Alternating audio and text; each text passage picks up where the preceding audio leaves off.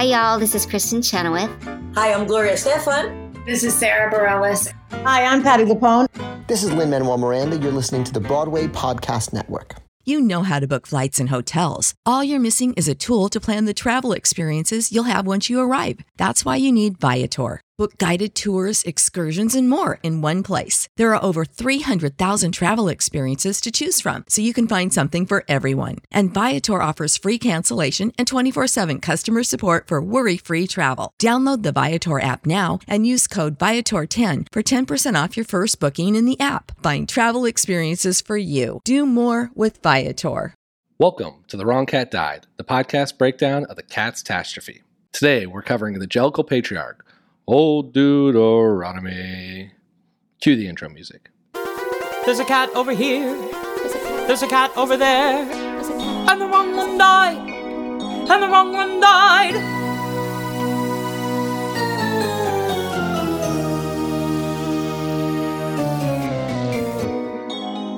Since this is my first cat breakdown, let me run through the plan for the episode. I'll explain about how we meet this cat in the show, what their song and dance tells us about them. I'll give you some parallels to who they resemble in pop culture. We're going to dig through some crazy online rumors. I'll tell you what's different in the T.S. Eliot book, and then I'm going to share some of my favorite YouTube comments from the video. Finally, I'll give you an argument on why this cat is more deserving to die than Grizabella. I'll give you a slight counter argument, then I'll make a final rating on a scale of 1 to 9 cat lives. All right, let's jump right in and talk about Old Deuteronomy. I am going to get tired of singing and saying Old Deuteronomy, so we're going to call him OD from the rest of this episode. We get introduced to OD after the first ballet dance number by some insignificant cat. OD is probably the closest thing we get to an early plotline in this musical. He's introduced as the Jellicle Patriarch and the ultimate decision maker. He decides which one of the cats will be reborn into the new life in the Heaviside layer at the end of the play. He's described as being wise, and he's respected and beloved by most all of the tribe. He's definitely old, but he dances around an awful lot for someone his size. And even though he's big, he's not mocked for his size like Bustopher Jones, who we'll discuss in a future episode. He probably isn't mocked because he's the ultimate decision maker. No fat shaming Mr. OD. OD seems to be loved by all cats, and I can't tell if this is because he's the judge and jury for the death squad, or if it's because of the crazy rumors which we'll get to later. He's definitely the father of a bunch of these kittens, and friends with the rest. He might even be lovers with others. Either way, OD's loved by all. And my personal favorite part is during the Broadway revival, during intermission, he just sat up on stage and took selfies with fans. I have no idea why, but it was one of the best side notes of this bizarre show. Let's dig into T.S. Eliot's poems, because there's definitely a couple pieces from the book that aren't included in the song. Although it's confirmed that OD is old and wise, he seems to be a little bit of a pain in the ass. In the poem, OD falls asleep on High Street, and the villagers have to put up road closed signs so that he's not disturbed. The landlady forces people to go through the back door as to not disturb him and even threatens to call the police if there's an uproar. WTFOD. Why does the town need to rearrange their lives to let you sleep? Can you imagine being stuck in traffic and the traffic cop goes, Oh, yeah, good old old Deuteronomy fell asleep on High Street again. You're going to have to go around. Come on, OD. Find a low traffic place to sleep. There are two other lines in the book that jumps out that I really don't know how to interpret. The first line, so that nothing untoward may chance to disturb Deuteronomy's rest when he feels so disposed, or when he's engaged in domestic economy. First off, you'll notice none of these lines rhyme. But really, what the hell does this cat have to do with the economy? Cats the musical has grossed over 3.5 billion as of 2012, so maybe he's influencing the economy. The second quote, just as weird. The digestive repose of that feline's gastronomy must never be broken, whatever befall. Wait, what? Is OD gassy? What's this whole line about? Do we need to get him better cat food? I have questions, TS. We need answers. This is definitely going to be my favorite section of each episode. It's where I'm going to find you parallels to pop culture characters or real people of who this cat reminds me of. So I have five for Mr. OD. Let's start with the easiest one. The easiest one's definitely Simon Cowell. Simon produces and judges nearly every competition show globally and is the core person who we think of when we're making a final decision. Whether it's America's Got Talent or The X Factor, let's be honest, Simon's calling all the shots. Just like Mr. OD. Simon isn't quite loved by everyone, but I'd consider him wise beyond his years. Number two, doesn't OD have a little bit of Dumbledore in him? Dumbledore is the Hogwarts patriarch and seems to be a total decision maker for all non muggles. He has a slightly incestuous relationship with Harry Potter that feels a little bit like OD and Grizabella. He definitely has a ton of power and is loved by all. So this one seems like really strong parallels. Number three, what about Santa?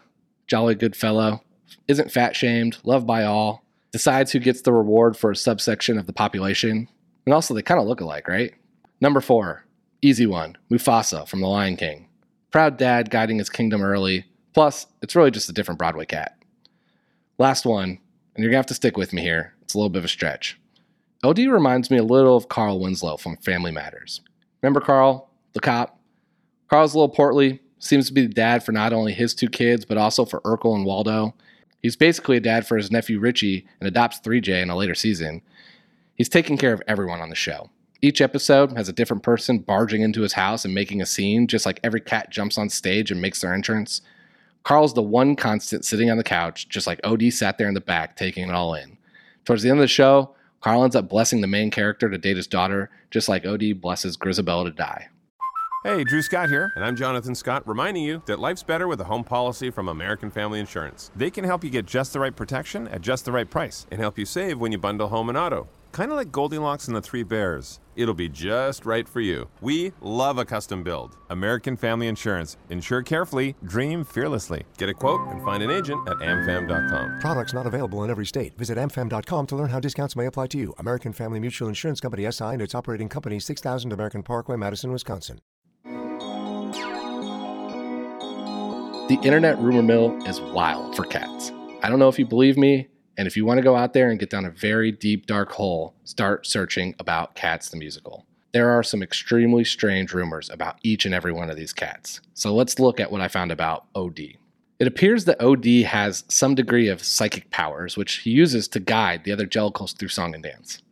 I'm not sure I buy this one, because it seems a little hard to believe that that'd be the case. If he is, isn't he just picking the favorite of his own work at that point?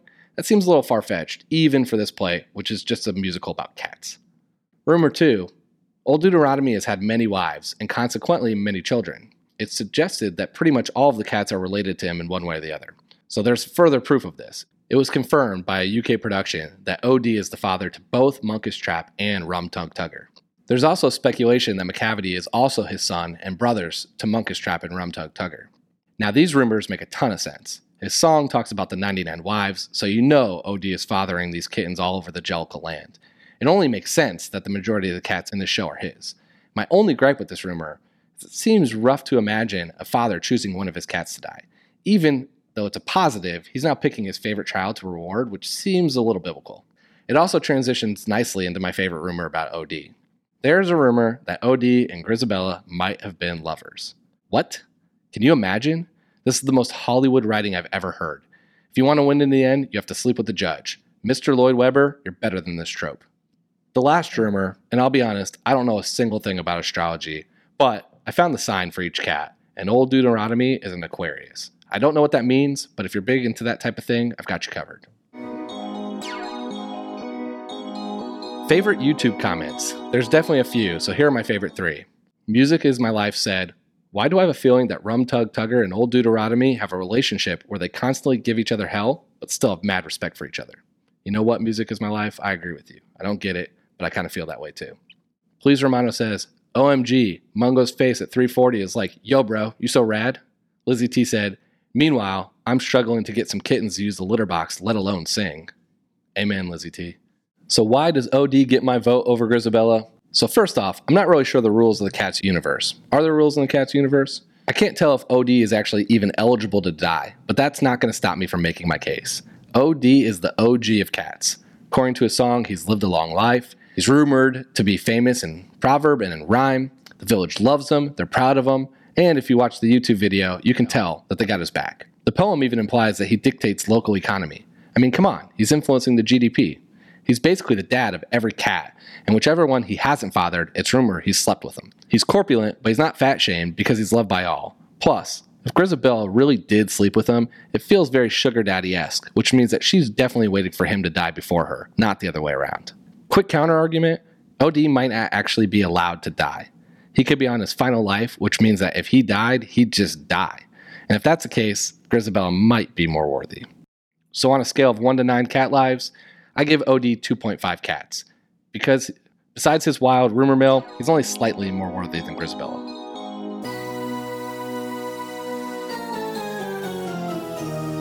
Thanks for listening to episode one about Old Deuteronomy on The Wrong Cat Died, a podcast breakdown of the Cat's catastrophe. To follow along, you can subscribe on Apple Podcasts, Spotify, Stitcher, or anywhere else you listen to podcasts. Follow us on Instagram and Twitter at The Wrong Cat Died, or check out our website, TheWrongCatDied.com.